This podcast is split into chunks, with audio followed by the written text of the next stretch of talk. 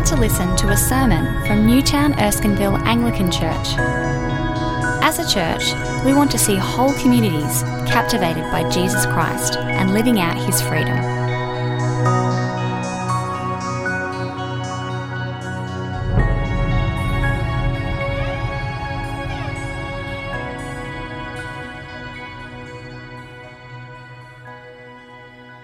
After a long time, in the third year, the word of the Lord came to Elijah Go and present yourself to Ahab, and I will send rain on the land. So Elijah went to present himself to Ahab.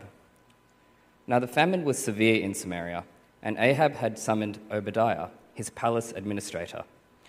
Obadiah was a devout believer in the Lord. While Jezebel was killing off the Lord's prophets, Obadiah had taken a hundred prophets and hidden them in two caves, fifty in each, and had supplied them with food and water. Ahab had said to Obadiah, Go through the land to all the springs and valleys. Maybe we can find some grass to keep the horses and mules alive so we will not have to kill any of our animals. So they divided the land they were to cover, Ahab going in one direction and Obadiah in the other. As Obadiah was walking along, Elijah met him. Obadiah recognized him, bowed down to the ground, and said, Is it really you, my lord Elijah? Yes, he replied. Go tell your master, Elijah is here. What have I done wrong? asked Obadiah, that you are handing your servant over to Ahab to be put to death. As surely as the Lord your God lives, there is not a nation or kingdom where my master has not sent someone to look for you. And whenever a nation or kingdom claimed you were not there, he made them swear they could not find you. But now you tell me to go to my master and say, Elijah is here. I don't know where the Spirit of the Lord may carry you when I leave you. If I go and tell Ahab and he doesn't find you, he will kill me. Yet I, your servant, have worshipped the Lord since my youth. Haven't you heard, my Lord, what I did while Jezebel was killing the prophets of the Lord? I hid a hundred of the Lord's prophets in two caves, fifty in each, and supplied them with food and water. And now you tell me to go to my master and say, Elijah is here. He will kill me. Elijah said, As Lord Almighty lives, whom I serve, I will surely present myself to Ahab today. This is the word of the Lord. Oh, sorry, I missed one verse. So Obadiah went to meet Ahab and told him, and Ahab went to meet Elijah.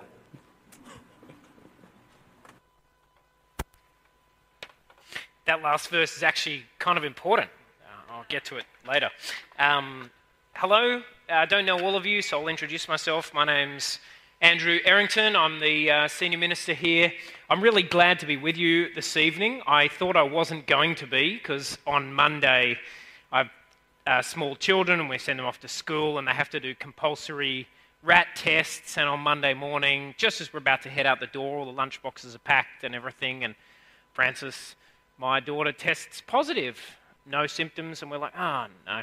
So, anyway, we went into isolation as we're supposed to, but the following day we got our PCR tests and they were all negative, and New South Wales Health assure us that we're allowed to be out. So, I'm glad to be here. I had already recorded this sermon on video, so, uh, you know, uh, I, nothing will happen with that ever, but maybe maybe if you drift off and you want to hear it later, I can send you the video. Um, for those who are visiting or new this evening, I'll just fill you in uh, where we are up to in our sermon series. So, we're reading the story of a guy called Elijah the prophet. Um, and he's a character from the Old Testament. From in the, he comes in the book of First Kings, 1 Kings. And uh, he appears at this very dark time in Israel's history. And we're reading about the way that the Word of God came to Israel in this darkest of hours as King Ahab, who was the king of the kingdom of Israel, and his uh, Phoenician wife Jezebel are carrying out a kind of systematic rejection of the Lord, the God of Israel, in favor of the Phoenician god Baal. They're bringing in Baal and getting rid of the Lord. We get a glimpse of that actually in this passage we just read. It's on the outlines if you got one on the way in. Um, it's in verse 4 where it says that at that time Jezebel was killing off the prophets of the Lord. So there was this really deliberate kind of purge of the worship of the God of Israel. Well, in chapter 18, so, so we, we've read about a chapter so far in this series, but in chapter 18, we reach a great confrontation between Elijah and Ahab. Now, we're going to get to that confrontation and that dramatic moment next week. But before we get there, we have to pause because at the beginning of chapter 18, we're introduced to this character, Obadiah.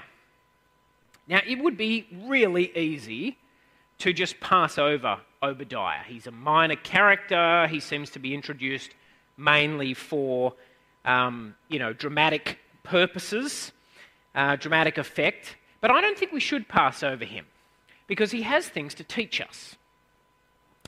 He has things to teach us, particularly about what it looks like to be faithful in compromising places.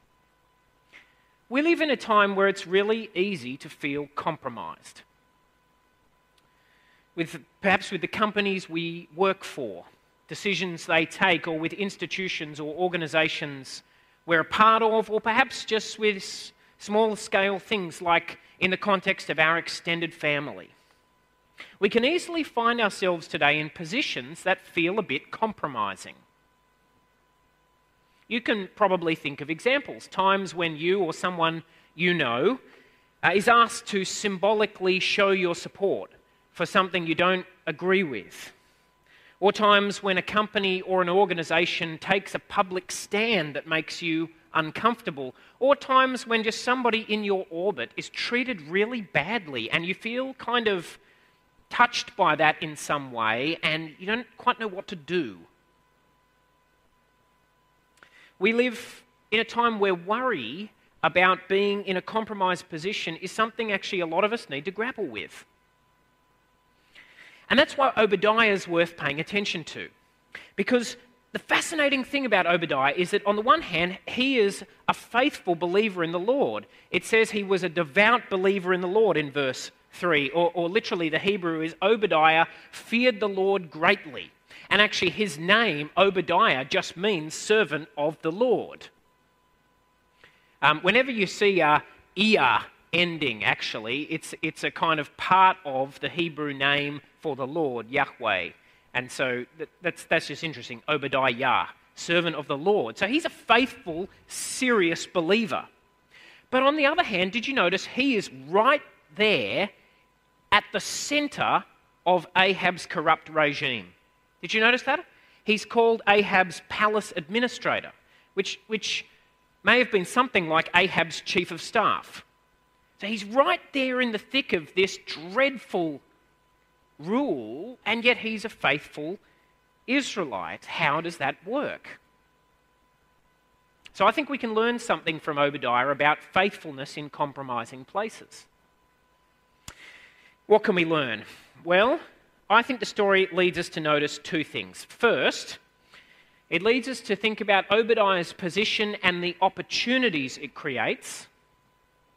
But second, it, it leads us to think about his position and the risks it comes with.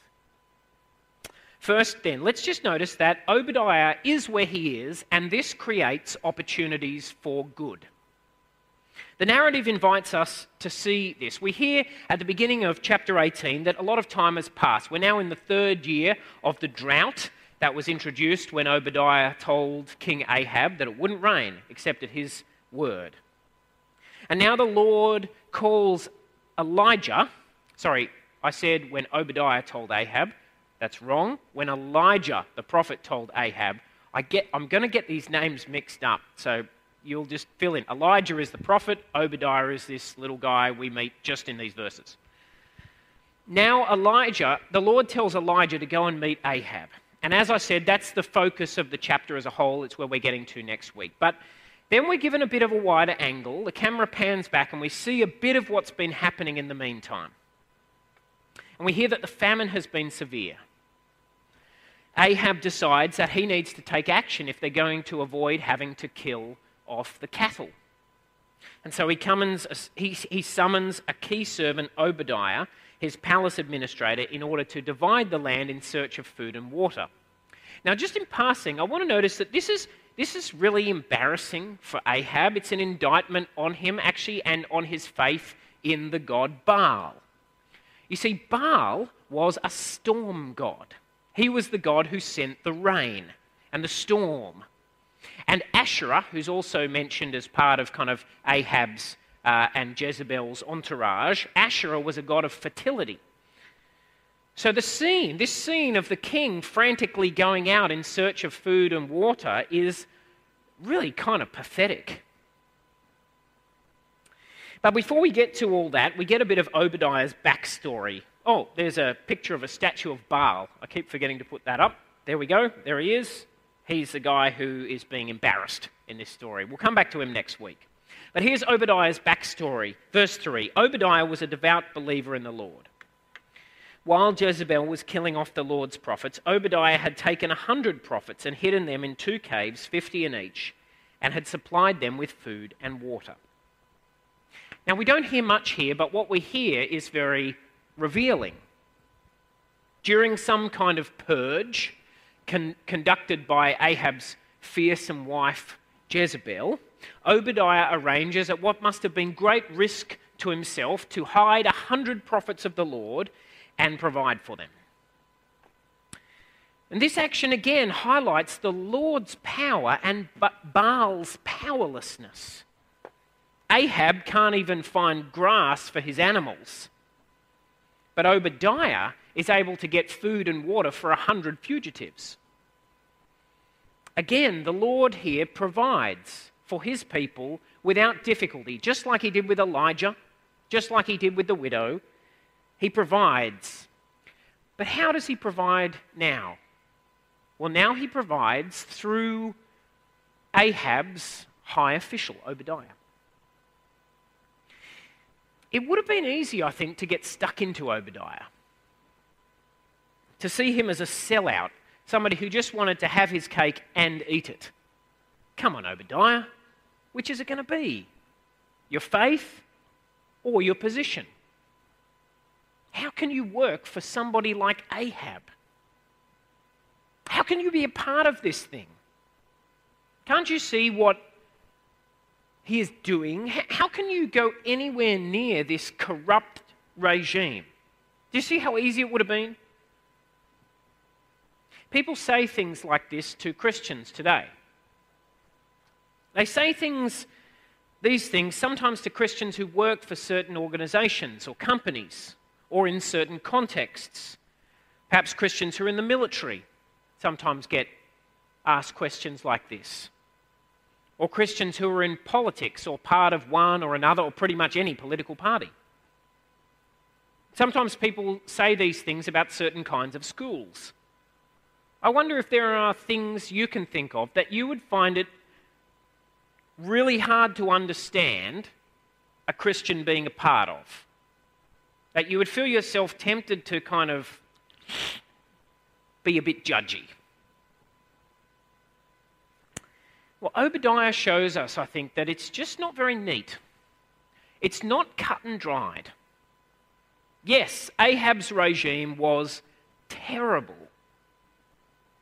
And yes, Obadiah's position had real risks, as we will see. But Obadiah wasn't a sellout. Actually, the story says that he wasn't. It says that Obadiah was a faithful man and that God used him in that position, right in that compromised, messy place. God used him to do good. If you hear last year, we read through John chapter 17, and I wonder if you remember this prayer that Jesus prayed for his disciples. If you don't, I'm going to put it up so it doesn't matter. Jesus says, My prayer is not that you take them out of the world, but that you protect them from the evil one. They are not of the world, even I am not, even as I am not of it. Sanctify them by the truth. Your word is truth. As you sent me into the world, says Jesus, I have sent them into the world. You know, we, we, we live in a messy world. And our job is not to flee from it, but to be faithful in the midst of it. You know, there, there is actually a space that is all neat and tidy, cut and dried, and free of any compromise. There, there is that space. It's called heaven. And one day we will be there. But until we get there, we're not there. We're in the mess. And God wants to use us there for good. He wants us to seek opportunities to bear witness, sometimes at cost to ourselves, and to serve Him. So, friends, can we just. I, this is not a particularly judgy community, but let's not become one. Let's slow down on our judgments of one another. Anybody would have thought that Obadiah was fatally compromised, but he wasn't. He was the Lord's servant, and it mattered that he was where he was. And let's be open to the ways in which those around us might be used in the same way. There's this wonderful verse in Romans 14 that says, um, It is before the, their own master that people will stand or fall. Romans 14 4. It is before the Lord and not before you and I that people will stand and fall. Okay, well, that's the first thing I think we should notice about Obadiah the opportunities his position created. But let's not be naive about this. The second part of the story will stop us from thinking that this kind of faithful presence in a compromising position, it'll stop us from thinking that that is in any way a simple matter. Because it shows us that Obadiah's position was actually very risky. Obadiah heads out on the king's mission in verse 7, and bam, there's Elijah. Actually, in the Hebrew, it's really, it's really shocking. It says Obadiah went out, and whoa, look, Elijah. Elijah's suddenly there, and he can't believe it. And he says, Is it, is it, is it really you, my Lord Elijah? And uh, Elijah says, Yes. Go and tell your master Elijah is here. Now, there's something really interesting in Elijah's reply that is lost in the English translation. It's a good translation, but this particular kind of thing is lost. You see, Hebrew, the same word is used for both the words Lord and Master there. So when, um, when Obadiah says, Is it really you, my Lord Elijah? He's using the Hebrew word Adonai. Is it really you, my Adonai Elijah? And Elijah replies, Yes, go and tell your Adonai, Elijah is here. Now, that's a kind of a pointed reply. I think Elijah is raising a question here for Obadiah about who is his master really? And whether he is trying to serve two. Well, in response to Elijah, Obadiah makes a long speech. And it's a long speech that shows us actually that there are spiritual risks to his position. We see I think, in this speech that Obadiah is at risk of a kind of loss of perspective. I think we see him starting to lose perspective in two ways. First, he's, he's, he's in danger of losing perspective on Ahab's power. And second, he's in danger of losing perspective on himself. So, first, he's in danger of losing perspective on Ahab's power. Have a look from verse 9. This is his long speech. Obadiah says, What have I done wrong?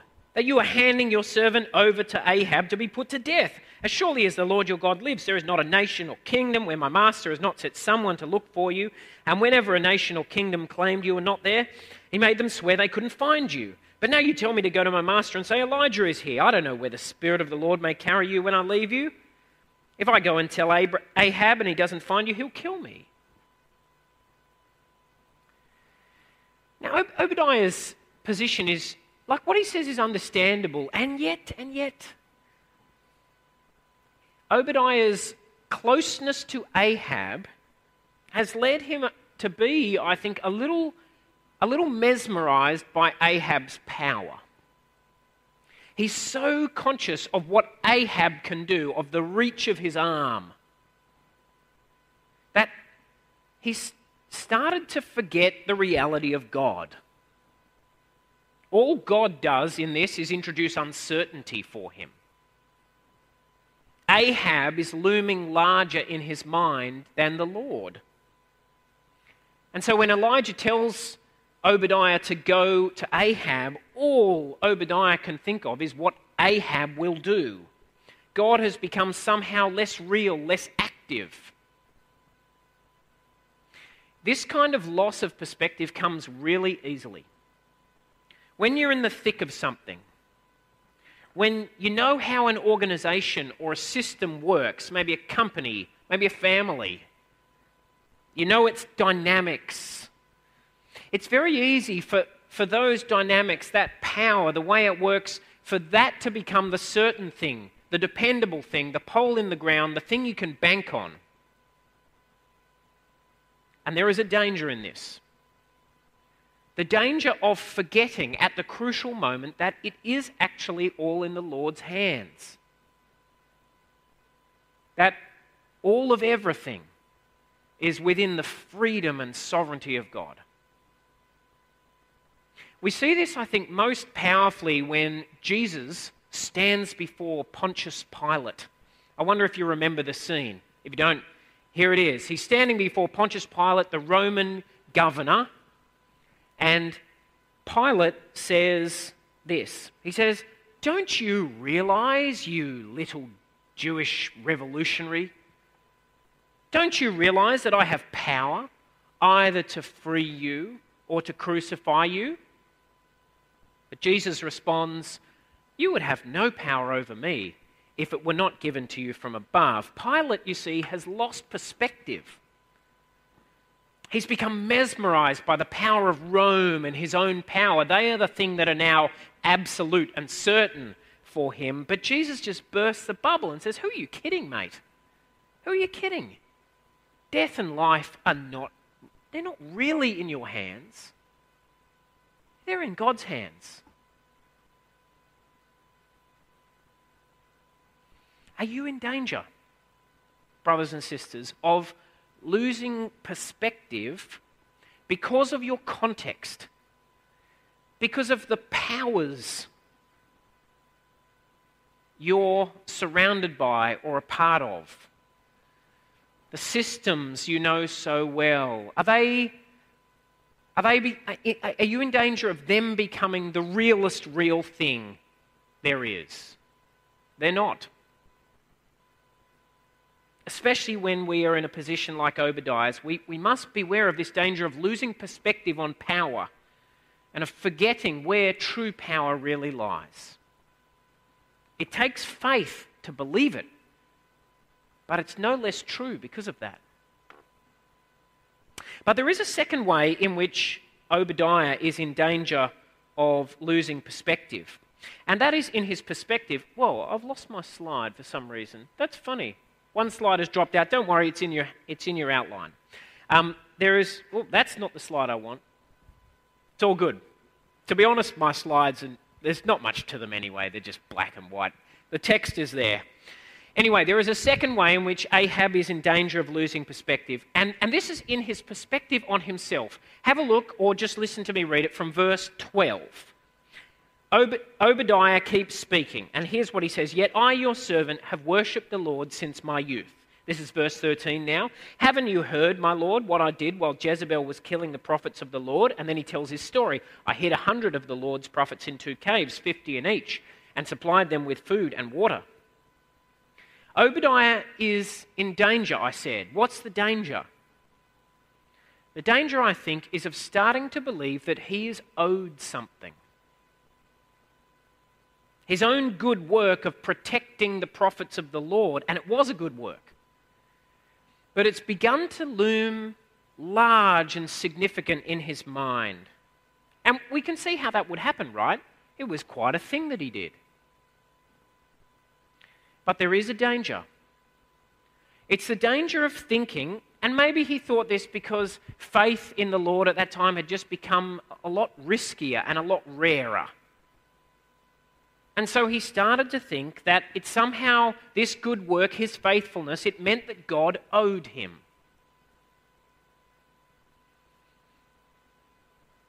What he's getting wrong is he's forgetting that it was all, always, only grace. The fact that he was in that position at all was grace. The fact that he was able to do a good work was grace. It was God who provided for the prophets. And God graciously allowed Obadiah to be a part of that. It did not put credit in his account. In fact, if we're really honest, it gave him a new debt of gratitude that he was allowed to be a part of this thing. When we're in a context in which it is challenging to be faithful, in which there are dangers of compromise, in which good works are costly, it can be easy to start to think that those good works and our faithfulness is really it's pretty fantastic that we are kind of heroic and that really God ought to be pretty grateful to have us. And that's nonsense. It's nonsense. Because if we are called to a work like Obadiah's, it's only grace. And if we are enabled to do a good work, that is a gift to us for which we ought to be thankful. Okay, so how do we avoid these risks, this loss of perspective? Well, what we need is always just what Obadiah needed the clear word of God that calls us back by calling us forward in service. Elijah confronts Obadiah and he gives him a task. He invites him again into the Lord's service. He doesn't give him a special deal because of his history. He doesn't make an exception for him, he doesn't let him off the hook. He just invites him into the Lord's service and gives him God's promise. And that's what we need too. When we are in spiritually dangerous positions, when we're in the midst of the world's mess with compromises all about, we need the clarity of the Word of God and its call upon us. Those in positions like Obadiah's in any way are not well served by a church or a ministry or friends who tell them that their position makes things different and that the usual things that apply to Christians, the usual commands of Christ, they don't apply to them. No, they are well served by a ministry that Elijah just tells them the truth and invites them to the privilege of the Lord's service. And did you notice finally that in the end, Obadiah takes up the invitation? That's why it's great that Nishan got that last verse, verse 16. He takes it up. He goes to meet Ahab and he tells him that Elijah's there. And that is encouraging, don't you think?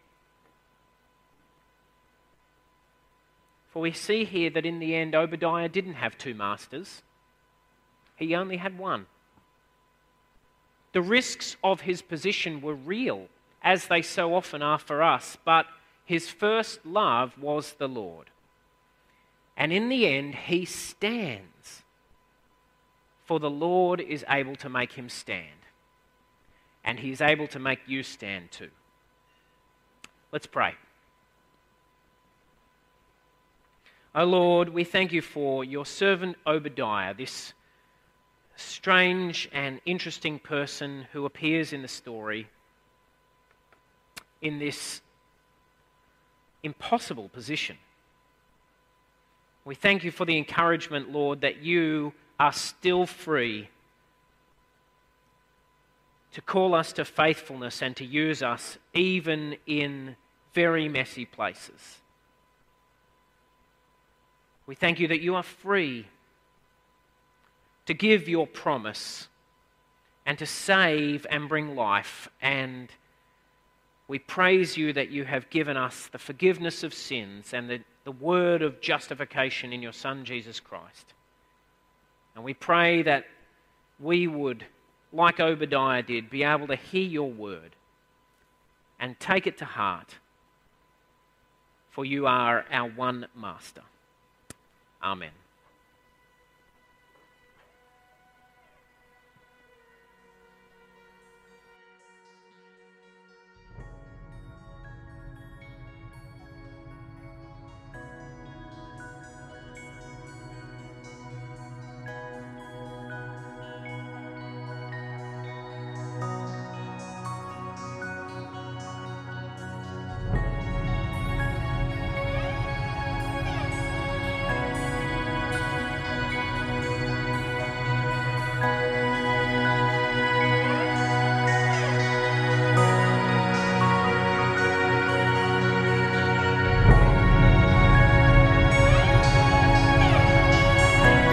Listening to the Newtown Erskineville Anglican Church podcast.